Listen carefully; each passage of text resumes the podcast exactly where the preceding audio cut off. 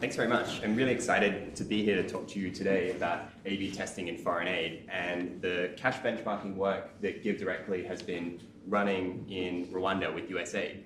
For me, this is uh, four years next week since I signed on with GiveDirectly to go to Rwanda and run our first A-B test of foreign aid, benchmarking a nutrition and wash program against cash transfers. Before we even get to foreign aid, I want to go back to the 70s and talk about the investment world because that's really mm-hmm. where the inspiration for this experiment comes from. So in the 70s, if you wanted to invest in stocks and bonds, it was a really expert-dominated industry. You would go to your stockbroker, you would go to your managed fund, and you would give them your money, and they would invest it for you. They would decide what to buy, when to buy it, when to sell, all those sorts of things, and charge you a pretty hefty fee for the privilege of doing it. And then in the 70s, people started coming up with this concept of the index fund, and Paul Samuelson came out and said that at the least, some large foundation should set up an in-house portfolio that tracks the S&P 500 index, if only for the purpose of setting up a naive model against which their in-house gunslingers can measure their prowess. And this was the idea of an index fund, right? That we should compare what an investment advisor returns and costs for you against what would happen if you just track the market, if you just bought a little bit of everything in the stock market.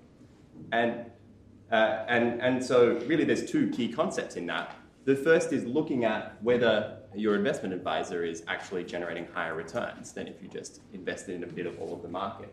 And secondly, whether those higher returns are offset by the increased cost of paying that investment advisor. And we can see this concept took a little while to take off. So from 1975, it was 25 years until 2000 when index funds cracked 10% of money under management. But from there, it's really taken off to be 22% of funds under management globally today. And hopefully, for the other 78% of funds that are not in index funds, index funds have led to those to money being moved from low performing funds managers to high performing funds managers. So then if we move over to the aid sector today, it's a little bit like investment in the 70s. A donor decides that they want to give money for a particular cause, and they go to an expert agency or an expert INGO and give them their money and trust them to implement a program that's going to have the desired impact. And generally those programs are pretty complex. They involve a lot of layers, they involve a lot of players, and they're pretty expensive to implement. And it's often really hard to know which bits of the process are actually adding value, if any of them. And so, because of that parallel between uh, mutual funds, managed funds, and the aid sector, in uh, 2014, folks started coming out and thinking about well, can we develop an index fund uh, for the development sector? Is there something that we can use that's a bit like an index fund? And Chris Blattman, professor of development economics, came out and said you can think of cash transfers like the index fund of development. And if NGOs, or like money managers of the world, can outperform the index funds, then the world becomes a better place. And that led GiveWell in 2016 to incorporate uh, cash transfers as the baseline for cost effectiveness analysis when they come to recommend charities. And so they will only recommend programs that are robustly more effective than cash transfers. So why should cash transfers be this baseline or this index fund for development? There's four main reasons. The first, as we know, is that cash transfers have a robust evidence base. They work. And the second is they work on a wide variety of indicators. So cash transfers don't just move a narrow range of indicators like most programs in development. They affect a really wide range of things. So not just economic outcomes, but education outcomes, health outcomes, and other things. The third reason is because it's really simple. So it strips away expertise from the program and, and asks that question, is all of this expertise and all of these layers actually adding value? beyond what the poor could do for themselves if they were given the money. And lastly, it tells us what recipients value, which I think is, is just really underthought through in the development sector. In investments, it's really obvious. You just want to make as much money as possible. But that's not obvious when it comes to development. One person might prioritize keeping their kids in school longer. Another person mightn't even have kids and they want to fix a health problem. Uh. Another person might want to start a business. And a whole lot of people have diverse needs and are going to want to do a whole bunch of different things uh, with the money. So what does it take to implement a benchmark in practice? I think there's three things. The first is we just need more evidence of non-cash programs to work out what actually works and what doesn't work at all. And we've come a long way. So in 2000, the top five development journals published zero randomized controlled trials. In 2015, when this, this graph is from, uh, they published over 30. So we've come a long way since 2000, but as we can see in the journals uh, that have uh, the highest number of publications, the rates of RCTs uh, is still very low. The second thing is that costs matter as well, and we need to measure not just returns of programs, but also costs. And it's easy to say, but it's not very common in practice for people to actually think about the costs of their programs. We just tend to focus on returns if we focus on uh, any outcomes at all. And so, really simple example here of two nutrition programs where if we just look at returns, nutrition program A is a better program. It returns more than nutrition program B. But then when we factor in costs and we see that nutrition program A is actually a much more expensive program to implement, we see that net returns, so returns less costs, are actually higher in nutrition program B. So measuring costs actually leads us to a different conclusion. Instead of programming more of program A, we should program more of B. And the last thing is that we need to move from individual assessments of programs to comparative assessments. Right now, we'll generally look at a program and we'll look at whether uh, it returns anything, whether it has a positive return. Sometimes we'll look at for things like income, whether over time the program returns more in income than it costs to deliver that program. But we pretty rarely actually go about comparing different programs. And so in this sort of hypothetical, when we compare two nutrition programs against cash transfers as the benchmark, those nutrition programs are both cost effective, right? For a given indicator, they return more than they cost, so they're, they're good programs but they're not as good as cash transfers. And so we should program less of those programs and either program cash in its place because cash is more cost effective, or we should search for other programs that might do better. And maybe those programs exist and that's great and we should program them, or we should think about how we can refine existing programs to make them better so that they beat the cash benchmark. So then let's move from the theory of benchmarking and then into the practice and what we did in Rwanda. And so in 2015, we received an award from USAID and Google.org to conduct an A-B test comparing a child nutrition and water sanitation and hygiene program in Rwanda to cash transfers. And it was a randomized controlled trial uh, led by academics Craig McIntosh and Andy Zeitlin at UCSD and Georgetown in the US, with surveying done by Innovations for Poverty Action. It was a three-arm randomized controlled trial where there was this uh, Gikariro activity, uh, and we'll talk more about what goes into that in a second. In, and that was implemented by CRS and SNV, And then a second arm, which was cash transfers implemented by Give Directly, and then a third control group. So just to talk a little bit about what actually went into this program. Uh, the academics in the paper talk about this being a fairly standard sort of nutrition program and one that USA delivers to 27 million children worldwide each year. It's a program that focuses largely on training so nutrition schools that teach people about nutrition practices, community health clubs that teach people about hygiene, uh, trying to improve uh, access to latrines and hand washing facilities, farmer field learning schools teaching people about agriculture and farming with some distribution of seeds and small livestock like rabbits, uh, savings and internal lending communities, and then some capacity building as the fifth element of that program. So pretty standard sort of nutrition program that we see in many countries around the world. For the cash transfers, we divided them into two groups. One was small cash transfers that were sized between 41 and $117. The idea here was that Gikariro was a new program, so we didn't know how much it would spend per beneficiary. Uh, but we undertook an ex ante costing exercise to, to come up with the best estimate of how much that program would cost. And then Give Directly would spend the same amount of money per beneficiary as CRS and SNV would spend on their beneficiaries. So we'd have cost equivalents. But because it was a new program and we didn't know exactly uh, how much it would cost, we, we sort of split the small transfers into three to come up with a range to make sure that if the ex post cost was different, uh, that hopefully it would still fall within the range. And it did, just. Uh, and then the second group were large cash transfers of $532. And for those, we designed them to, to do what we thought would maximize the cost effectiveness of the primary indicators of the program. So really two ways of thinking about benchmarking here. One is uh, equivalent amount, equivalent cost of the program. So spending the same amount per beneficiary, and then you can look at because you've sort of uh, normalized cost, you can then look at which one returns more on a given indicator. The second way of thinking about it is the large transfers, which is saying to both implementing partners, put your best foot forward, do what you think is going to maximize cost effectiveness, and then let's look at which one actually does at the end of the day. It doesn't really matter which one returns more, it doesn't really matter which one costs less. What matters is that ratio and which one is more cost effective at the end of the day. And then just one flag, we did have a nutrition label and nudge in this program. So it was an unconditional cash transfer, but there was a nutrition label and nudge uh, to try and, and, encourage people to spend money uh, in ways that would move the primary indicators. So the results.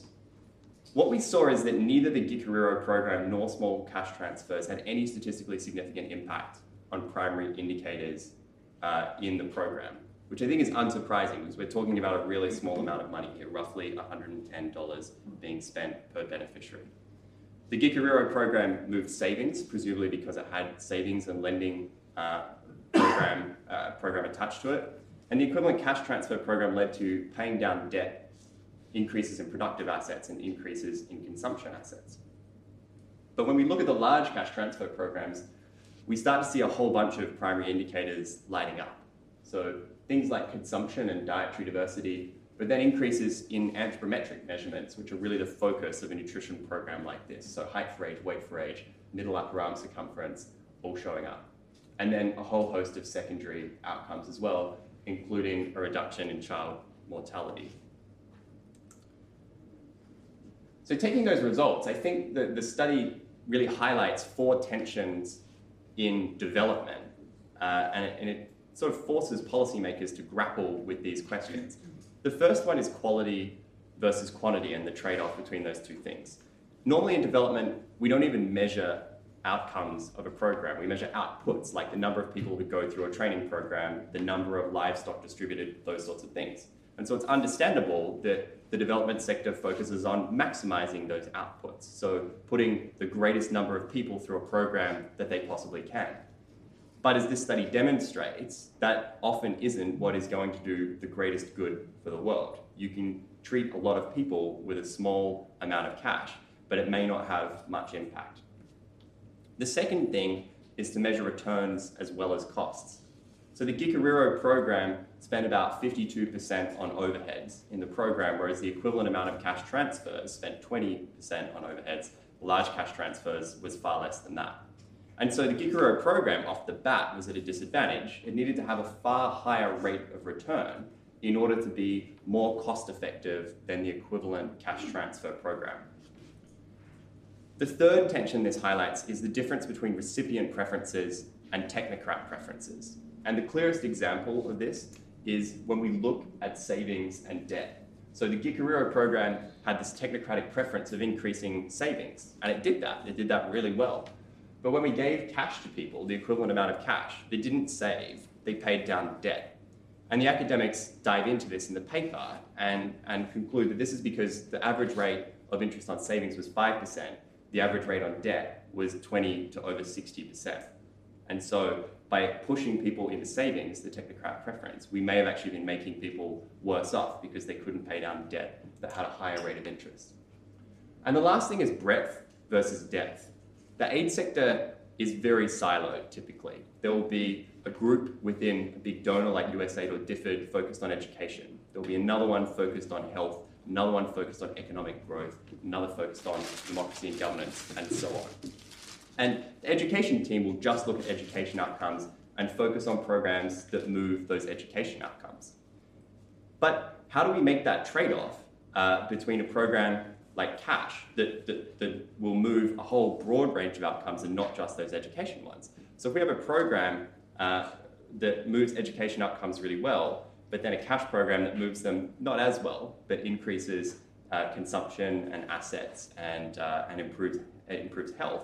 How do we weigh those two things against each other? Uh, and cash really forces us to grapple with that difficult question because people don't have education lives and health lives and democracy lives and economic growth lives. They just have lives, right? They have diverse needs that span a variety of different areas. And the aid sector right now is not particularly well set up to grapple with that. So moving from Rwanda to where we are today, we're conducting five more benchmarking experiments with USAID. The first one is another one in Rwanda, which is, uh, which is a youth workforce readiness program. Uh, implementation of that has concluded, and we're now just waiting for the end line, uh, which will happen towards the end of next year at the 18 month mark. And so hopefully we'll have results from that in late 2019. We've also signed awards uh, with USAID and Good Ventures to undertake cash benchmarking work in Malawi, Liberia, and the DRC. So we have folks on the ground now setting up those operations. Liberia actually started pilot uh, just last week, and uh, the implementation of those RCTs will all happen in 2019 with results expected in 2020 and 2021. And then we're discussing with USA uh, about uh, doing some cash benchmarking work in a fifth country. So I think there's two key takeaways from the experiment that we've run in Rwanda. The first is that cash benchmarking can encourage policymakers to confront difficult questions that they otherwise wouldn't ask of their programs. Should we aim to treat the greatest quantity of people, or should we aim to have the highest amount of good? Uh, should we measure costs, or should we just measure returns? Whose preferences matter? And then the second thing is that cash could become the in index fund of the development sector because it has a robust evidence base that moves a variety of indicators because it strips away complexity and tests whether expertise is adding value, and because it helps us actually understand what recipients want. In conclusion, it took 25 years for index funds to take off and crack 10% of the market. We're about four years into the cash benchmarking experiment now, uh, but we're fortunate that we've started with the world's biggest bilateral donor and that we have plenty more studies in the pipeline. So hopefully uh, we'll keep getting great results from these cash benchmarking studies uh, and can lead to better programming in the development sector. Thank you.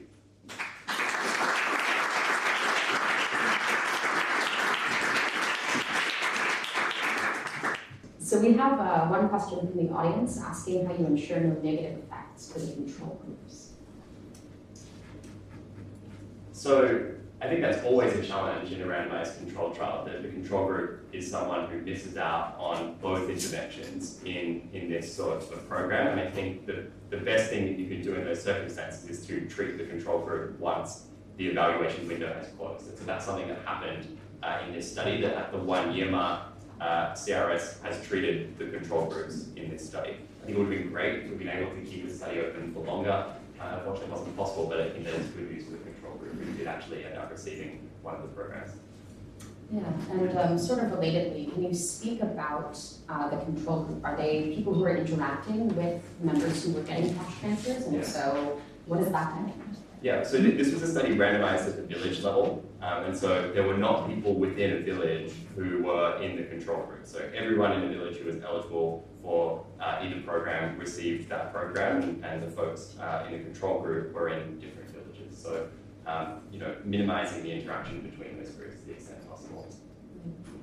Um, also, you were pointing out that um, the USAID program tried to affect savings, and congrats to them, they did affect savings, but they, they seem to neglect things that people cared about.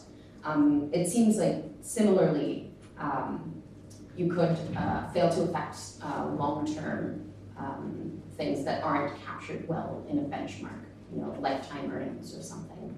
Um, is this something that you, you know, try to account for when you're doing a study like this that's, you know, very time constrained? Yeah, it's, it's, it's, it's hard because if you want to really track long-term things properly, you got to keep the control group open. Um, and, and so, you know, it gives you better data, but has potentially a negative effect on the control group not receiving that, that treatment. Um, you know, I think it would have been great to, to keep it open longer and look at those long-term things. It, it, just wasn't possible with promises that have been made to government of Rwanda uh, by the implementers in this program to, to roll out the Gifura program to all of the eight districts by a certain uh, period of time. yeah, so you know, unfortunately, this is not one of those programs where we could measure things in, in the long term. It would be great to do that, and, you know, we have studies underway, um, like the general equilibrium study that's gonna come out in January that are designed to look into the long term, but, um, yeah, not possible in this study. Um, yeah, so you had some primary indicators and then some secondary indicators. How do you decide what's primary and what's secondary? Yeah, so I think it's a, I think it's in, in some ways a little arbitrary because all, all of these indicators matter, right? It's not like child mortality is less important than consumption, but, it, but it's a secondary indicator. Um, it's just a, a back and forth between uh, both the implementers and the academics to kind of work out a- short list of things to focus on. Because I guess if you if you expand from a list of five to a list of thirty or something like that as, your primary indicators, then it's, it's hard to tell your program to actually try and move those primary indicators. And I do think it is a little artificial, right? Because because people do have really diverse needs, and by focusing in on five indicators, you're, you're narrowing the subset of things that, um, that you're trying to move in a particular program. And that is one of the great benefits attached, that it allows recipients not just to focus on those primary indicators, but to focus on Um, as a final question, um, as you said in the financial market, uh, ideally by having um, index funds, you get some people who were formerly financial advisors who are no longer advising the same portfolios. Um, do you expect a similar effect, and maybe have you already seen this with programs shutting down that find they're less effective?